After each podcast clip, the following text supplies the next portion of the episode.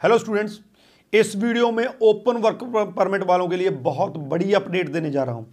जैसा कि वहाँ के इमिग्रेशन मिनिस्टर सेन फ्रेजर ने कहा था कि हम वर्क परमिट की जो एप्लीकेशन है, उसका प्रोसेस फास्ट करने जा रहे हैं। तो उस चीज़ का असर होता दिख रहा है। इस टाइम के ओपन वर्क परमिट वालों को बहुत बड़ी गिनती में जो है, वो डॉक्यूमेंट रिक्वेस्ट आ रही है। पीपीआर की बात नहीं कर रहा हूँ डॉक्यूमेंट रिक्वेस्ट की बात कर रहा हूँ। आपसे डॉक्यूमेंट मांगे गए हैं वो डॉक्यूमेंट आपने सबमिट करवाने हैं, उन डॉक्यूमेंट्स के बेसिस पे उन्होंने डिसीज़न देना है, आपकी पीपीआर देनी है। इससे पहले भी हमारा एक स्टूडेंट एप्लीकेंट था जो, उसका रिसेंटली हमारी पीपीआर आई थी, इसकी ओपन वर्क परमिट की, उससे भी डॉक्यूमेंट मांगे गए थे, उसकी फ़ाइल हमने ट्वेंटी ट्वेंटी में लगाई थी। तो इस वीडियो में वो अपडेट्स क्या हैं क्या प्रोसेसिंग चल रही है, और सबसे ज़्यादा इंपॉर्टेंट कैसी डॉक्यूमेंट रिक्वेस्ट आ रही है, उसमें कौन कौन से डॉक्यूमेंट मांगे जा रहे हैं क्या सबमिट कराने हैं, उसके मायने क्या है डिटेल में डिस्कस करूँगा।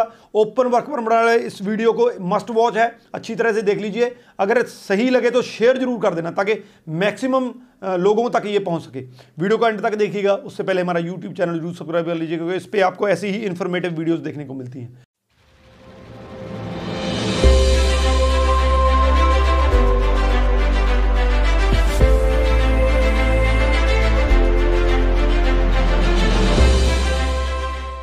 तो सबसे तो बात करते हैं ओपन वर्क परमिट वालों की जो अपडेट है।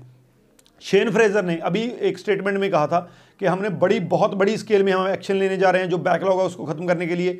नए वीज़ा ऑफिसर हमने जो है रिक्रूट किए हैं, इसके अलावा 85 मिलियन जो डॉलर का हमने बहुत बड़ा बजट रखा है। तो खास करके हम जो फैमिली जहाँ हम वर्क परमिट की फाइल्स हैं, उसका प्रोसेस फास्ट करेंगे।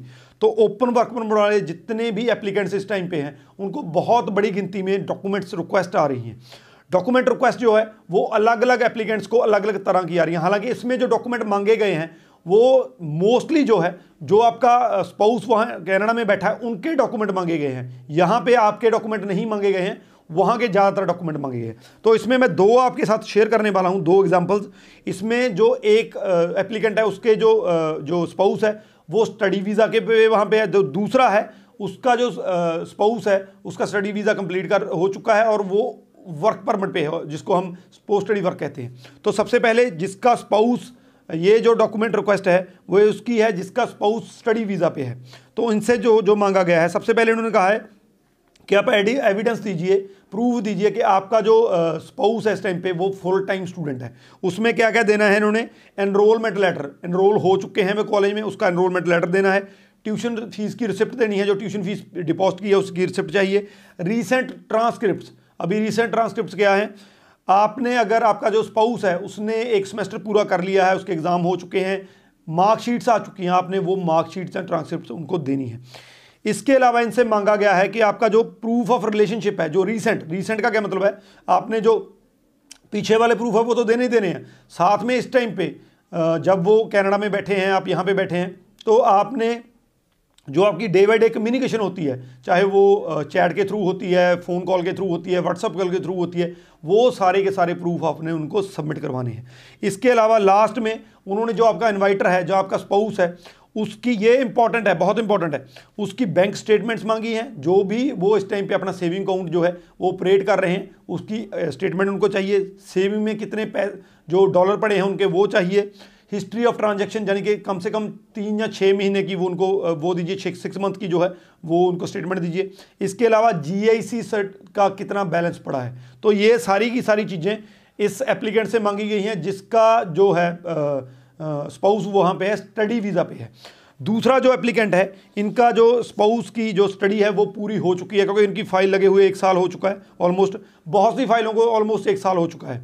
तो इनसे जो मांगा गया है, वो भी मैं आपको बता देता हूँ, ये उनके लिए है, जिनके स्पाउस इस टाइम पे पोस्ट स्टडी वर्क पे हैं। उनकी स्टडी पूरी हो चुकी है वर्क परमिट पे हैं। तो सबसे पहले इनसे मांगा गया है कि उनकी एम्प्लॉयमेंट का कोई प्रूफ दीजिए। एम्प्लॉयमेंट के प्रूफ में आप क्या दे सकते हैं?